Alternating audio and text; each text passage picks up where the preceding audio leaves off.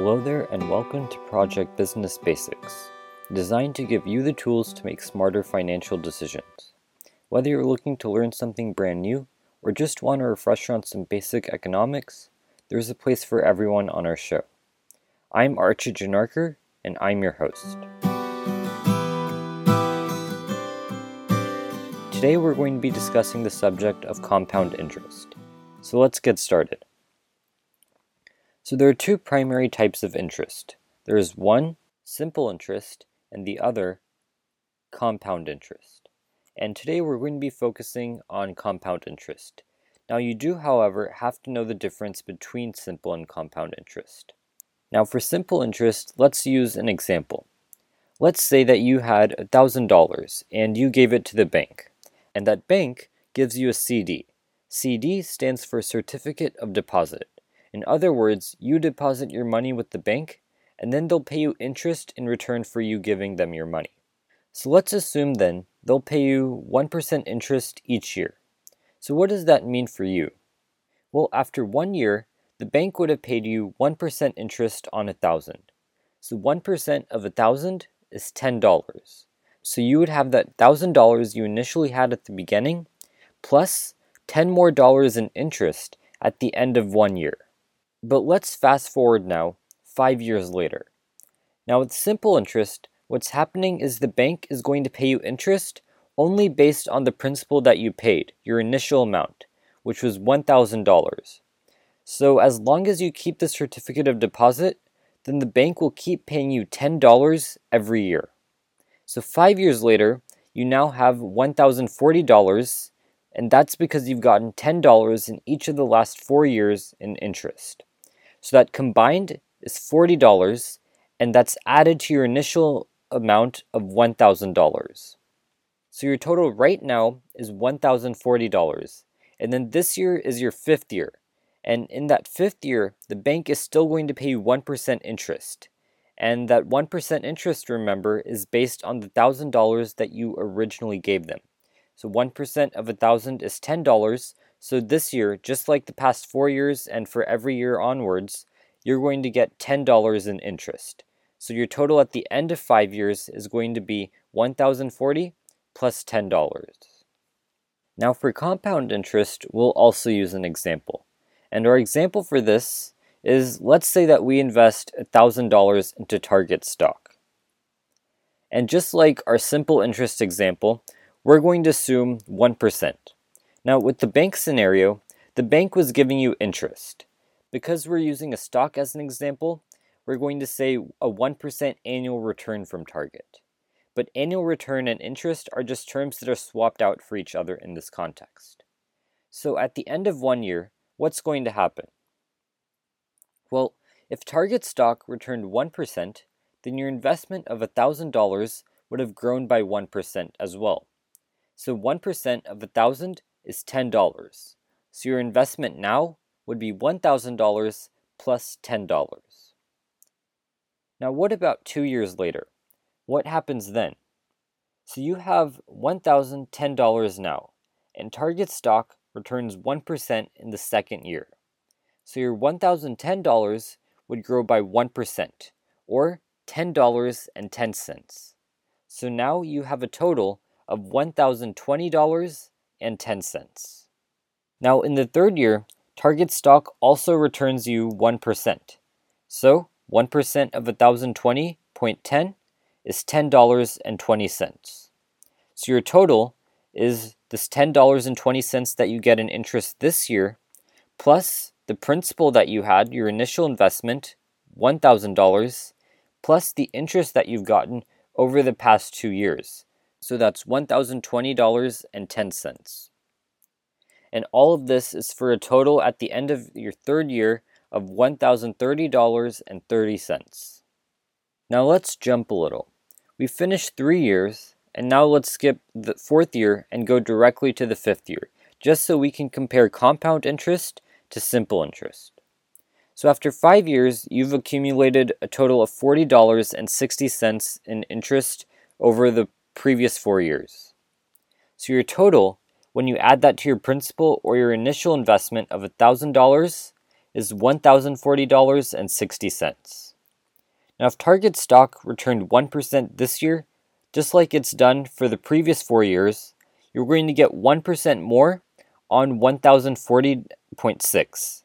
And 1% of that is $10.41. So now your total at the end of five years with compound interest is $1,051.01.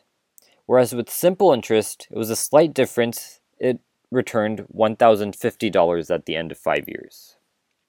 Now, however, let's jump to what happened at the end of 15 years. Well, your total interest plus your principal is now $1,149.50. And target stock is still increasing by 1% each year in our example. So in this 15th year, you're going to get $11.50 in interest. So this pattern that's been happening with compound interest is that the interest total you're getting each year is based on the sum of your initial amount or your principal plus the interest that you've accumulated before. Whereas with simple interest, the interest value is only calculated based on the initial amount that you put in. So that's the difference then between simple interest and compound interest. Simple interest is the interest that you earn based only on the money that you put in at the beginning while compound interest is based on the total money that you've made in the past. So there's a formula then for calculating compound interest, where if you want to find out how much money you've earned through compound interest, then what you do is you take your rate of return, and we've been discussing it as a percentage, 1%. But when using it in math, we want to convert it to a decimal. So we take that decimal, add it to 1, and then take it to the power of the length of time that's occurred. And then we finally multiply that value by our principal to find out how much money we have now. Now, if math isn't your strong suit and you're not that good with formulas, then that's okay, because some of this math is not possible without a calculator. So, there is a calculator involved, but it's still an important formula to understand because it shows the relationship between the initial investment and accumulated value.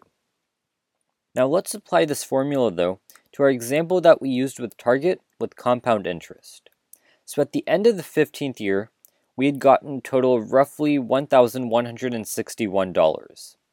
Our $1,000 had grown all the way to 1,161. So let's check and see if this compound interest formula tells us the same thing. So we take the 1% annual return that we got and we add it to 1. So that's 1.01.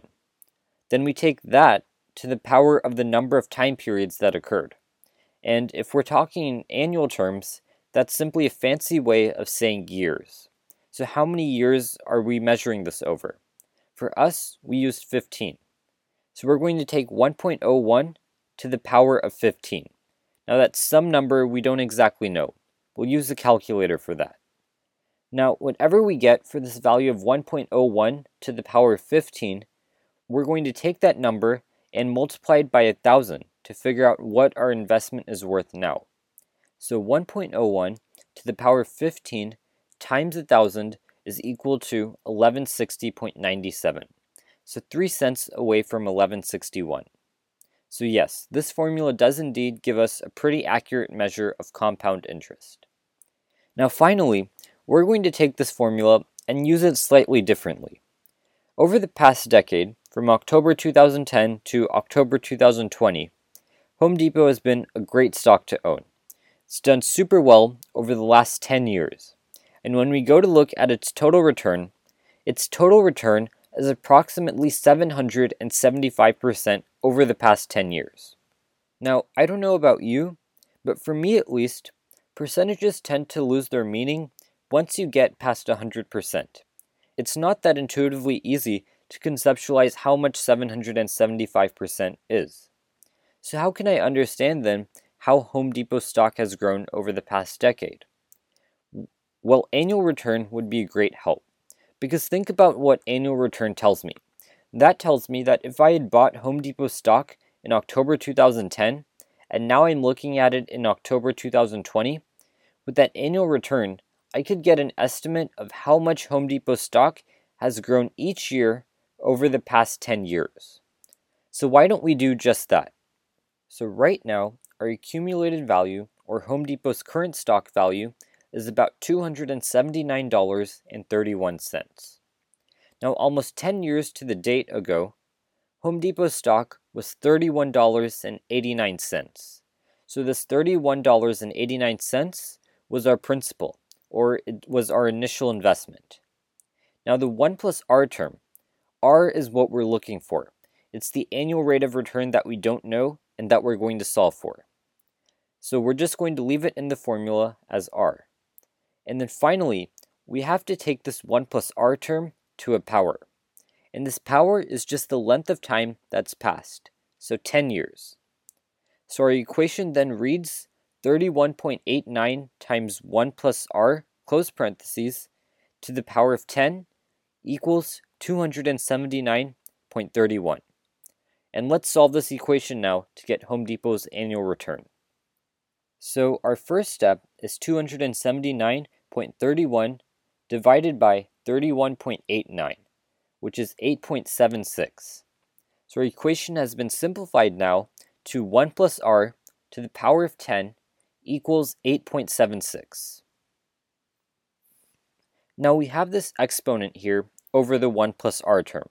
So in order to get rid of the exponent, we want to take both sides of the equation to the power of 1 over 10.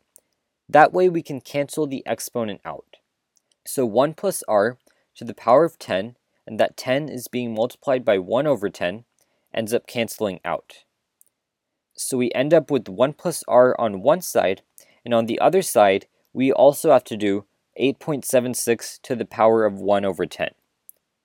And that gets us 1.24. So our equation now is 1.24 equals 1 plus r. And this equation now is pretty easy to solve. r then equals 0.24. So 1.24 minus 1. And this 0.24 now equals 24%. So what does that tell us about Home Depot? That means over the past 10 years, Home Depot stock has performed the equivalent of increasing in value by 24% each year. So this was a basic lesson then about compound interest today. Compound interest is the type of calculation used when determining how money grows in terms of stocks. In the financial world, Usually, people tend to look at annual performance or how much a person's portfolio returns annually. So, compound interest is the formula that they use to look at that. I hope you enjoyed that episode and learned something from it. If you're looking for recommendations for good investing and business books, I encourage you to check out the Project Business Basics blog and also sign up for the Project Business Basics newsletter. You can do all of this through the Project Business Basics website, which is www.businessbasics.online. Also, make sure to check out our social media. We're on Instagram and Twitter with the username at PROJBIZ Basics. I'm Archit Janarkar. This is Project Business Basics. Thanks for listening.